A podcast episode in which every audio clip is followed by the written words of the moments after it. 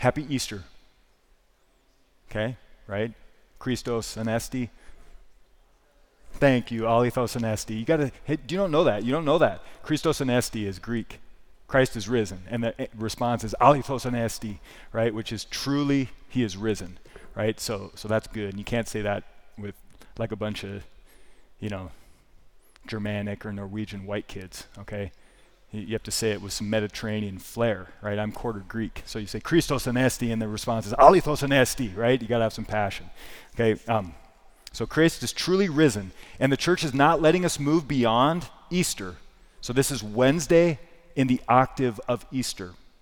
And then we have a whole season dedicated, but these eight days, liturgically, the church is saying, You're in Easter. It is Easter. It is Easter. It is Easter. Because we'll move on too quickly, especially in this culture, right? What's the next big holiday or whatever, right? And I don't even know what that is, but it's probably not religious, right? Some stupid thing that, what, I don't know what the next one is. Okay, but it's going to be dumb. And the church is like, stay in Easter because the mystery of our salvation is made present. And friends, we don't believe it. Because if we actually did, our whole lives would look different. If we really believed that Jesus was risen from the dead, that he gives himself to us in the breaking of the bread, our whole lives look different. Every difficulty, every joy, every struggle, every triumph, it all looks different because Jesus is risen from the dead. Not if he's risen from the dead, but because he's risen from the dead. So for us, the church says stay in it until you believe it. Don't move on. We're so much like these disciples in the gospel tonight, the great story of the, the road to Emmaus.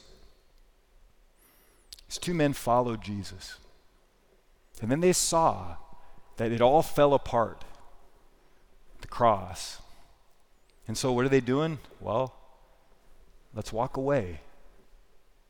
We were hoping it'd be this, turned out to be that. So they walk away. Notice, they're walking away not just from Jerusalem, but they're walking away from who's in Jerusalem? The eleven,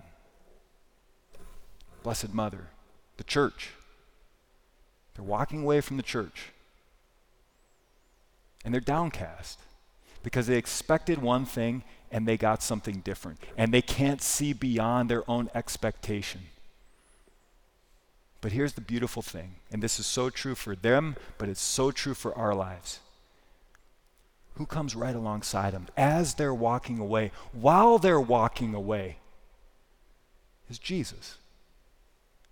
And he walks with them. And he starts asking questions. What are you talking about? They're downcast. Well, we were hoping this. You don't know what happened? Mm-mm. What sort of things happened? It's hilarious, actually. If anybody knew exactly what sort of things happened to Jesus of Nazareth in Jerusalem, it's Jesus of Nazareth.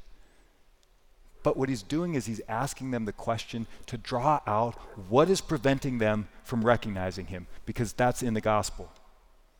Jesus himself drew near and walked with them, but their eyes were prevented from recognizing him. What is that? Is God just playing a game? Is he hiding from them? No, there is something that is preventing them from seeing him, and it's their own disappointment, it's their own discouragement, it's their own lack of trust and faith. It's their own unwillingness to believe a truth that others have proclaimed to them.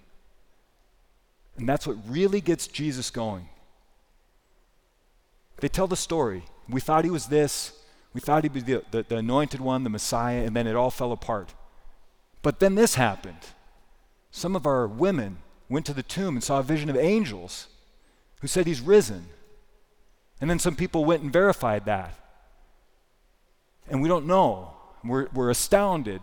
And that's what gets Jesus going because they had the gospel proclaimed to them, they had the resurrection proclaimed to them, and they still walked away. And that's us. We hear it over and over. Jesus is risen from the dead for us. that he's really and truly alive. And we still walk away downcast because it didn't fit our expectations. And so, Jesus, oh, how foolish you are. How slow of heart to believe all that the prophets spoke. How's your heart tonight? Do you believe Jesus Christ not only died for you, but rose for you? Are you quick to respond to that truth? And it's hard for us sometimes, right? We can't always just force ourselves to jump. But the church is saying, listen, everybody, stop being slow of heart. This is the truth. This is the thing that flips everything over, that changes everything. And it's right here for every one of us. He's right with us. Now, why don't they believe? Was it not necessary, Jesus says, that the Christ should suffer these things and enter into his glory? Don't you see that there's no Easter Sunday without Good Friday? There's no resurrection without the crucifixion. And that's true for Jesus. But, friends, it's also true for all of us who follow him. We run from the cross, whatever that looks like in our life, we run from the resurrection. We run from suffering, then we run from the glory that comes after having suffered and been raised up by God. Friends, that's why people go to church and nothing seems to change in their life. Jesus didn't save us from suffering, He saved us from sin. He changed suffering to say that suffering leads to this glory, that dying leads to rising. He set up exactly that pattern, and that we can't deviate from that pattern. We don't get Easter without Good Friday. We don't get it. We don't get resurrection without dying. Have to have the cross in order to have the crown. And until we believe that, then the resurrection seems like just a nice idea. I hear it preached, but my eyes are prevented from recognizing the truth of it. My heart is slow to respond to it. Well, Jesus wants to change that. Just as he walks these guys through. So he asks the questions to draw out what is preventing them from believing. And then, beautifully, he walks them through everything in the scriptures that refers to him. Notice they still don't recognize him. But their hearts start catching fire that, yeah, this is true.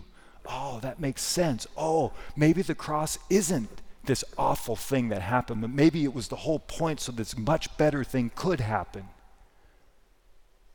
Their hearts start burning within them. And then Jesus gives them, but really gives us the gift He takes bread, breaks it after saying the blessing, and then he gives it to them. If you can't see the clear reference to the Eucharist, what we're going to do, I can't help you. It's right there. And it's in that mystery, that new way of being, that they finally recognize him.